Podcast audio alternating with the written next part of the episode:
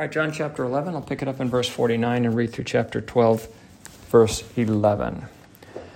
And one of them, named Caiaphas, being the high priest that same year, said unto them, Ye know nothing at all, nor consider that it is expedient for us that one man should die for the people, and that the whole nation perish not. And this spake he not of himself, but being high priest that year, he prophesied that Jesus should die for that nation and not for that nation only, but that also he should gather together in one the children of God that were scattered abroad. Then from that day forth they took counsel together for to put him to death.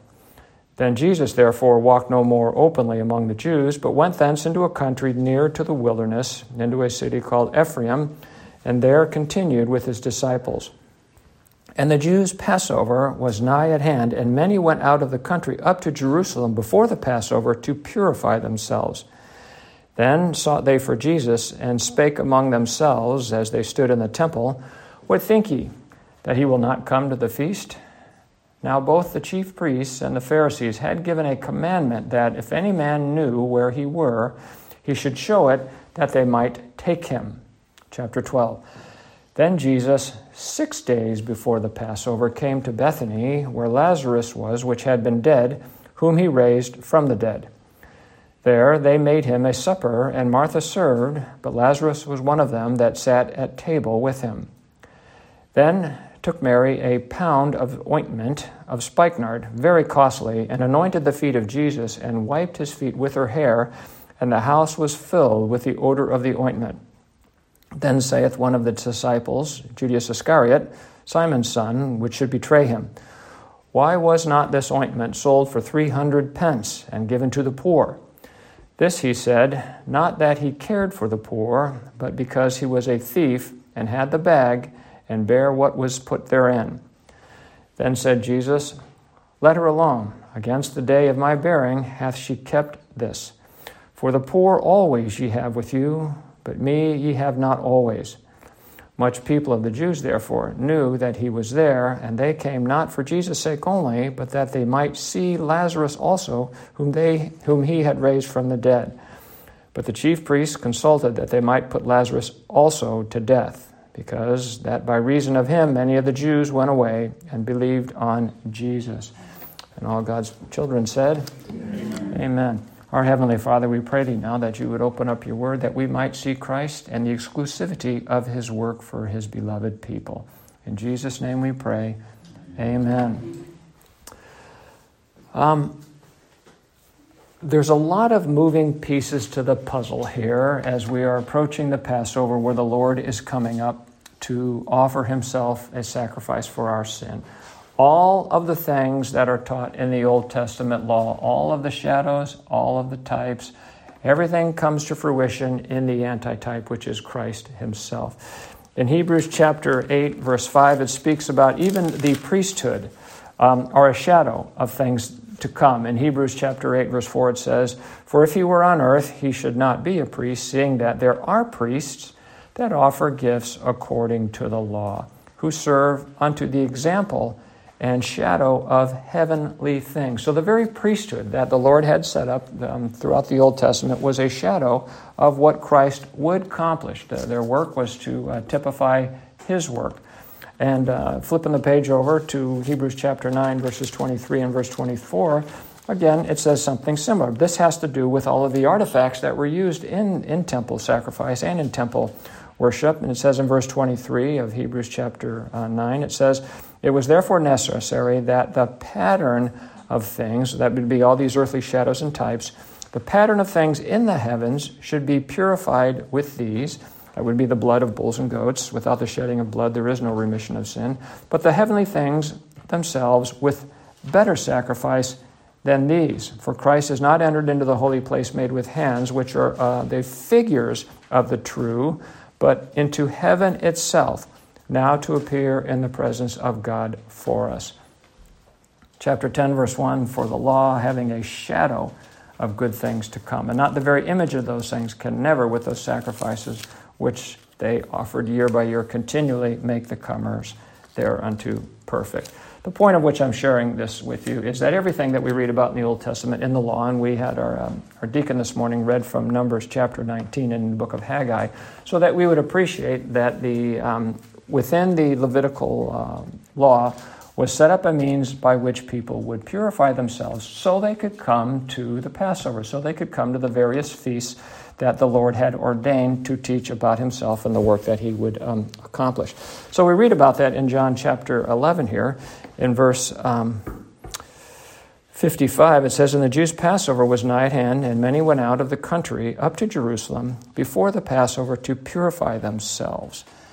Now, there is so much hypocrisy in the scriptures that it's difficult to know where to begin. And not only is it in them, it certainly is in, is in us too. And we have to appreciate that too, that they, these people are not uh, distinctive from the rest of the population. It's just that we see the hypocrisy that is set before them because God gave them the law, and the purpose of the law is to reveal that man is a sinner. So he has set up these ordinances by which they would purify themselves, but they're required to purify themselves before the Passover the process begins seven days prior, which is why we have this little note here in verse 1 of chapter 12 where it says, Then Jesus, six days before the Passover came up. Well, he's not unclean. He doesn't need to go up early and, and be cleansed like these people do.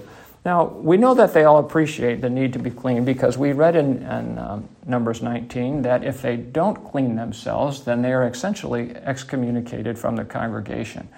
Um, they are excommunicated also if they fail to come to the Passover. And there's a provision made that if they can't make the Passover because they're unclean, or if they're away on a long journey, that they would celebrate it in the second month, exactly according to the procedure that was to be followed in the first month. So God has made a way for them to, um, to deal with this. Now, I mentioned to you that the, um, the high priests appreciate what is required of them because we know that in the Gospel of John that when they're um, talking to Pilate about Jesus in the context of they want Pilate to kill him, um, they can't go into the judgment hall lest they be defiled. so here they are in their hearts. They're contriving murder. They're engaged in conspiracy to kill Jesus because of envy.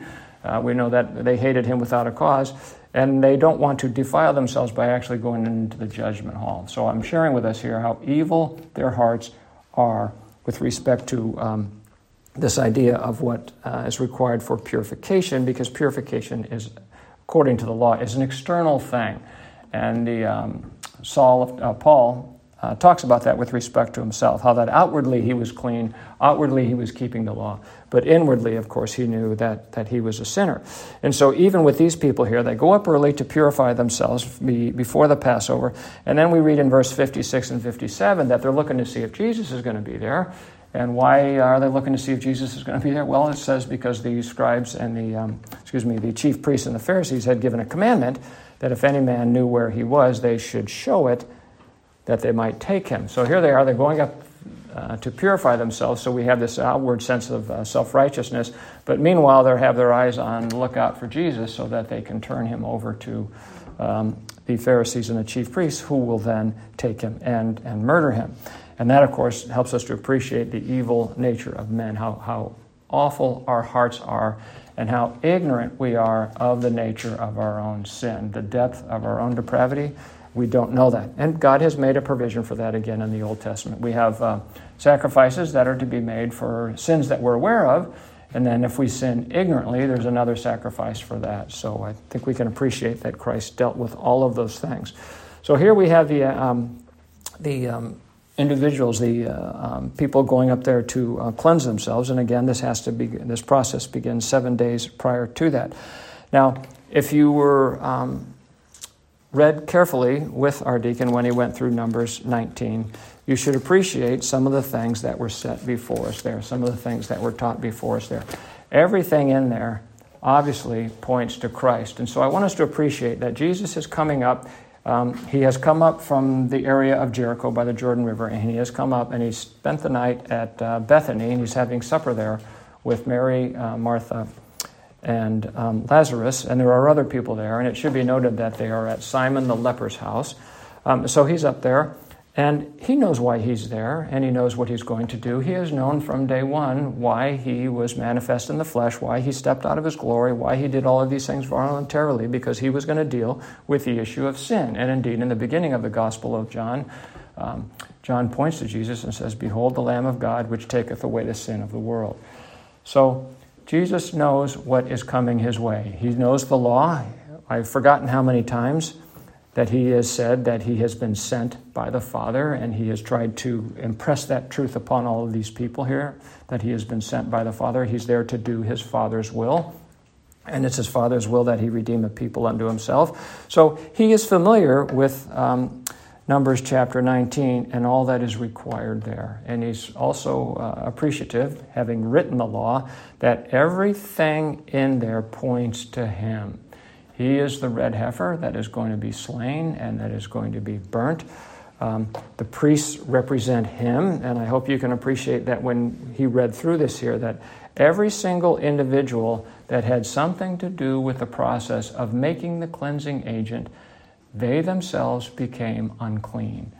And so we should appreciate the uh, nature of soap, how that soap binds with certain um, things that are, have attached themselves to our bodies, and they re, then they bind to that soap, and the soap rinses them away. So there's this picture of an, the imputation of sin from the individual who's being made clean in this process, and the individuals that are part of the process to make somebody else clean. I hope that makes sense to you. Our sins were imputed to Christ. We are cleansed and we are washed in His blood. And so, all of these things, each individual that partook in this process represents Christ and the work of Christ in that, that process. All of the ingredients uh, are represented by um, Christ as well here.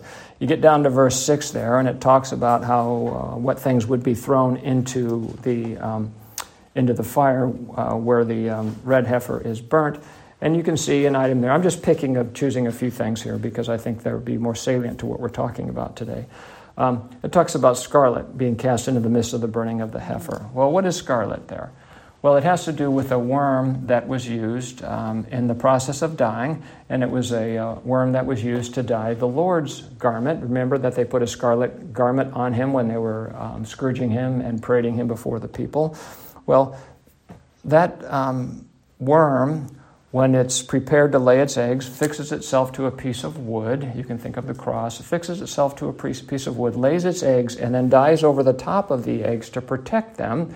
And then in that process, her body turns a crimson red, and then they take those, those worms and then they extract the dye from that to dye garments. And so when we read in the New Testament about the Lord having a scarlet garment, also in the book of Revelation, and about his, he wore a vesture dipped in blood, we should appreciate that this uh, scarlet worm represents Christ uh, through the process of his death, of course, then we were cleansed with, um, with his blood. So uh, we see that in there, all of these things representing Christ. And Christ says of himself in Psalm 22 6, he says, I am a worm and no man. He identifies himself as the worm, so this is not a leap uh, of any. Um, that's not rooted in Scripture because he identifies himself as a worm. And so we should appreciate that that's used to, that's part of the cleansing agent uh, to make somebody um, ceremonially clean.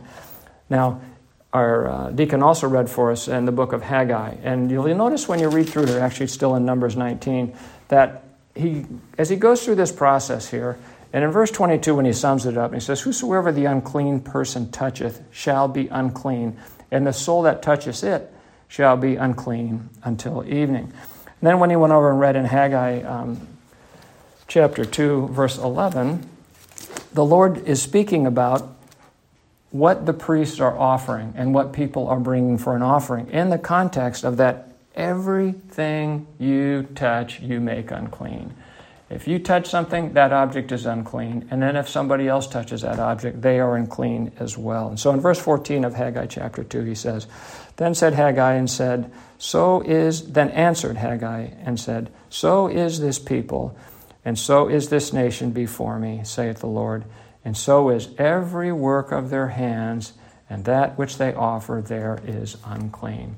So I came out this morning, out to this room here, and I used the doorknob to get in, and the Bible says I'm unclean. All my works of righteousness are unclean. are filthy rags, uh, and I am unclean. So I touched the doorknob. So everybody that came in here, that if you touch that doorknob, you are unclean too. So I hope we can appreciate the contagious nature of sin and this idea of uncleanliness. You know, people think COVID is contagious, not like sin is. Sin permeates every aspect of our life, every aspect of this planet, which of course is why it's doomed for destruction. So we have this set before us here. Christ comes up six days before the Passover. These people have gone through this ceremonial process whereby they think they have made themselves clean. And specifically in Numbers 19, it talks about if you touch a dead man or you walk across a grave.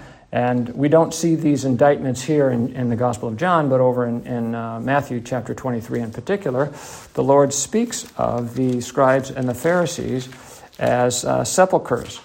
Um, Woe unto you, scribes and Pharisees! Hypocrites, for you are like unto whited sepulchres, which indeed appear beautiful outwardly, but within are full of dead men's bones and all uncleanness.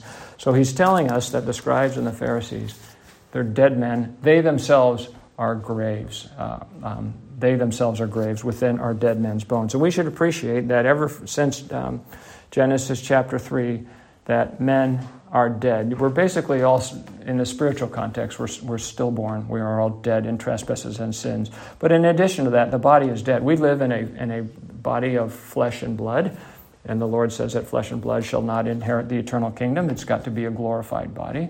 Um, and so we're all dead. We're all unclean and we're all dead. And so we need to be cleansed, not through that process, but the process by which the Lord will achieve when He goes to the cross and sheds His blood. And Scripture says that we are washed in the blood of Jesus. And that is what is going to make us clean. So we have this scene set up where the Lord, again, he comes and he's, he's dining with, um, supping with Mary, uh, Martha, and Lazarus, and other people um, are there. They have prepared a meal for Christ, uh, not for Lazarus. And in the background is all of this conspiracy taking place by all of these evil people whose hearts are determined um, to kill Christ. As the Gospel of John continues, we're going to see this division grow greater and greater between those that are antagonistic towards Christ and those that love him, or those, I should say, whom he loves. In the Gospel of John in particular, we see this wonderful intimacy growing as he gets closer to the cross. We see it here where he's supping with them six days uh, before the Passover.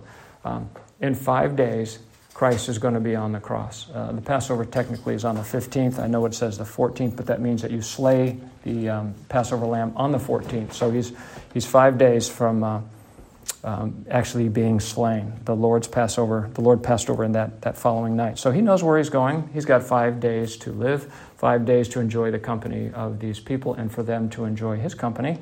And so he is supping with them. We know we're going to go from here where he's going to wash their feet we're going to see that wonderful high priestly prayer in John 17. So this intimacy um, grows as the Lord gets closer and closer to um, the cross.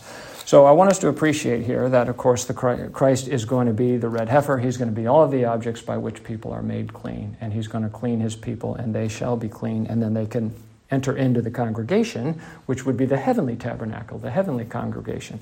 Um, now, there's also another subtlety that takes place here, too, which I appreciate more so this week than, let's say, another week, because this Thursday was the Day of Atonement for our Jewish neighbors.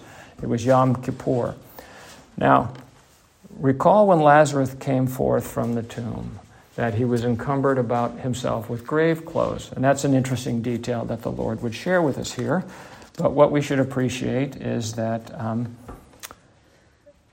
we need to appreciate that in the context of Jesus being the high priest. So the, um, he has people roll open the tomb, and then he calls forth Lazarus from the grave. And you'll recall last week I said that he has us enter into his ministry, enter into the preaching of the gospel. He did not need anybody to roll the gravestone away, but he had them do it anyway. When it came time for Jesus' tomb to be opened, he did not have men open the gravestone, but there was an earthquake and he had angels open it. So he, God can work everything out according to his own administration, which he does when it comes time for him to come out of the grave. But he did not need the grave he didn't need it open to get out. It was open so we could see in and appreciate that he had, in fact, been raised from the dead. We know that he walks through walls in the upper room, all the doors are locked, and he appears there. So he certainly did need somebody to open the door for him to leave the gravestone. He's the door. Um, now, where am I going with this? It has to do with the Day of Atonement. When you go to John chapter 20, and the Lord has put this contrast in here with, again, Lazarus coming out of the tomb. He's encumbered with the grave clothes. And the Lord even says to take the, um, his face was bound with a napkin. And Jesus says, Loose him and let him go. And yet, when we find that when the, um, the women come to the tomb in which the Lord was laid, when they go in there, they find something very peculiar down in, in verse 5 of John chapter 20. And he, stooping down, looking in, saw the linen clothes lying, yet went he not in. Then cometh Simon Peter following him, and went into the sepulchre, and seeing the linen clothes lie, and the napkin that was about his head, not lying with the linen clothes, but wrapped together in a place by itself. The Lord's very neat about himself. When he rose from the dead, he folded his clothes and he left them in there. Now, why would he do that? Why would, why would the Lord share that detail with us? Well, back in Leviticus um, chapter 16 on the Day of Atonement. And this detail here is placed before us here so we would appreciate what the Lord would wear when he went into the tomb, what the high priest would wear when the high priest um, did uh, perform the um, atonement for the uh, people of Israel. In verse chapter 16, in verse 4, it speaks about his clothing, about the priest, and says, He shall put on the holy linen coat, so he's to wear linen, and he shall have the linen breeches upon his flesh, and he shall be girded with a linen girdle, and with the linen mitre shall he be attired. These are the holy garments, therefore he shall wash his flesh in water, and so put them on. Well, what was the Lord buried in? In linen garments. All right, well, what is the priest supposed to do when he's finished making an atonement for the people? That's verse 23. And Aaron shall come into the tabernacle of the congregation and shall put off the linen garments which he put on when he went into the holy place, and he shall leave them there. And so the Lord is our high priest, and he did everything in accordance with the law. The priest was to take off his holy garments and leave them there. Christ, when he had completed the atonement for um, Israel, I'm speaking of the Israel of God, he took off his linen garments and he left them there. So we can appreciate here because it is Caiaphas himself who is high priest, who uh, talks about the atonement in verses 49 and 50 of John chapter 11. There, he's speaking about how one person should die for um, the benefit of, of the people. And that's exactly what takes place on the Day of Atonement. Once a sacrifice and offering is made for the high priest, which of course the Lord did not have to do for himself because in him was no sin, he did no sin. Um, but the high priest then would place his hands on the uh, head of a goat, confess the sins of the nation, and that one goat would go out to the um, into the wilderness, would be led out into the wilderness, which of course is what happened to Christ. He was set outside the camp, sins being imputed to him, and that's symbolized by the crown of thorns that were upon his head. We know that thorns represent sin from Genesis chapter 3. Um, so uh, Christ had his, our sins placed upon him, and then he went outside of the congregation, outside of the camp where he was slain. So Caiaphas is bringing this issue up about, uh, as high priest, that Jesus should die for that nation, meaning the nation of spiritual Israel. So these things, again, are set before us here. And all these moving pieces, like I said, are starting to come, starting to coalesce, starting to come together as the Lord gets closer to um, the cross. Caiaphas himself is very ignorant of what he has just said because he doesn't understand the, uh, what Christ will do. Now, I say that in two contexts because he's made an ignorant statement there, and it requires the Holy Ghost to give us the truth about what is spoken here. In verse 52, the Holy Ghost is telling us what that means. But Caiaphas, like the high priests, were of the sect of the Sadducees. And that is so interesting because the Sadducees do not believe in the resurrection. They do not believe in angels. They do not believe in the resurrection. So, what is the point of making a sacrifice for sin if you don't believe there's going to be a resurrection? Obviously, these men are serving in utter hypocrisy, which is why the Lord can say that in Matthew 23. Hypocrites, he says that a number of times. They are absolute and utter hypocrites because they do not believe in the resurrection. So, what are you doing as a high priest? What are you making atonement for? What is, for whose benefit is that? What is the purpose of that, that whole thing? So we have a problem with the high priest and Lazarus because Lazarus, Lazarus is proof that there is, in fact, a resurrection because Jesus has just called them back from the grave, teaching that Jesus himself is the resurrection and the life. So, down in verse 10 of chapter 12, we've got a problem here. The chief priests are going to have to kill Lazarus um, for two reasons. One is because, uh, by virtue of his resurrection, it is drawing people to Christ. In verse 11 there of chapter 12, it says, Because by reason of him, many of the Jews went away and believed on Jesus. And the grammatical construct of that word believe there means it's a continuous belief. So they're actually believing in Christ to the point of salvation. Um, so they've got a problem here. Not only are people turning to Christ and away from them, but they don't believe in the resurrection, which would complete, and to have Lazarus come back from the dead completely undermines their authority, completely undermines what they are, are whatever they are teaching. Um, it just completely undermines them um, in their office, certainly. So, Again, all of these moving pieces, everything is coming together here in a way that is not good for them as a nation. So here we are in chapter 12, verse 1. Jesus, six days before the Passover, he comes to Bethany, where Lazarus, which had been dead, whom he raised from the dead, and they made him, meaning they made Christ, a supper. And we can appreciate that Martha serves, and Lazarus was one of them that sat at the table with him. Now, it's interesting to note that they're having the dinner at Simon the leper's house. I think that's very interesting. Who would go to a leper's house if they thought he was a leper? Obviously, Simon was an individual that the Lord had cured of his leprosy, and he was fully cured and not contagious. And so the people that would go there would appreciate the efficacy of Christ, who is our great physician, his work. But obviously, the work that the Lord did in, in Simon's life is greatly eclipsed by what he did for Lazarus, because it says they're, they're going there to see Lazarus. So I find some humor in that, that they have another notable miracle is Simon, who's helping prepare the food and is helping serve at the table. Um, and he himself was a leper. And so it is with Christ. You know, when we read about uh, Haggai and uh, Numbers 19, there is the exception to that rule about anything you touch makes uh, you make it unclean, and anything that is unclean that touches you becomes unclean. That does not apply to Christ. We know that when people um, touched him, they were all made clean. They were made uh, well. He's the great physician. There was nobody in the presence of Christ that came to him for healing that went away not completely healed. Um, he had raised, by this point, he had raised three people from the dead and was going to raise himself from the dead. We know that he is, um, in him is life, and he is the light of men. So he's here at the table. Everybody is well, and including Lazarus is alive from the, alive from the dead. Now, we read here um, that Mary took a pound of ointment of spikenard, very costly, and anointed the feet of Jesus and wiped his feet with her hair, and the house was filled with the odor of her ointment.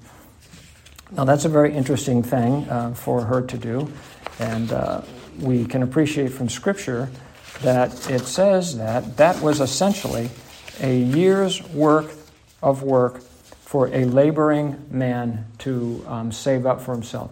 That was a very expensive uh, gift for um, Mary to bestow on the Lord in this way. And that teaches us a couple of things about how we really should labor for the glory of the Lord. That's a great deal of, of money for her to spend on him. And uh, Judas points out how much it is it says in verse 5 Why was not this ointment sold for 300 pence and given to the poor? We know that after he makes that statement um, in uh, Matthew 27, verse 3, that the other disciples begin to uh, carry on a little bit as well. Actually, I think it's Matthew 26, 8 is my cross reference here. It says, But when his disciples saw it, they had indignation, saying, To what purpose was this waste? For this ointment might have been sold for much and given to the poor.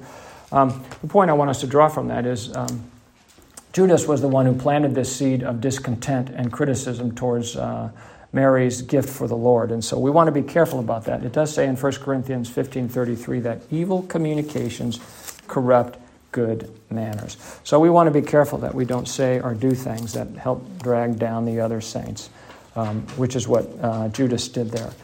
Um, the Lord comes down down there further. It says in verse seven that the Lord says, "Let her alone." Against the day of my bearing hath she kept this. I wonder if Mary knew when she was saving up her money to buy that spikenard how she was what she was going to do with it. The Lord prepares us to do things long before we're believers.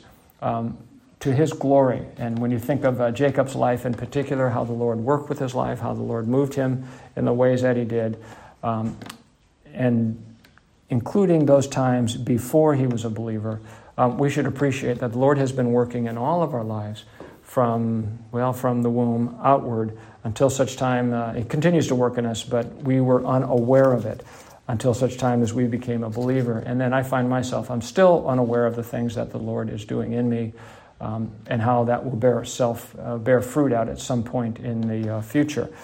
In Ephesians 2:10, we know that it says that we are his workmanship created in Christ Jesus unto good works which God hath before ordained that we should walk in them. So for some time she's been saving up money to purchase this spikenard. And again, that was a year's wages of a laboring man to purchase such a thing. And she has put it in a box of um, alabaster box, which is a soft stone.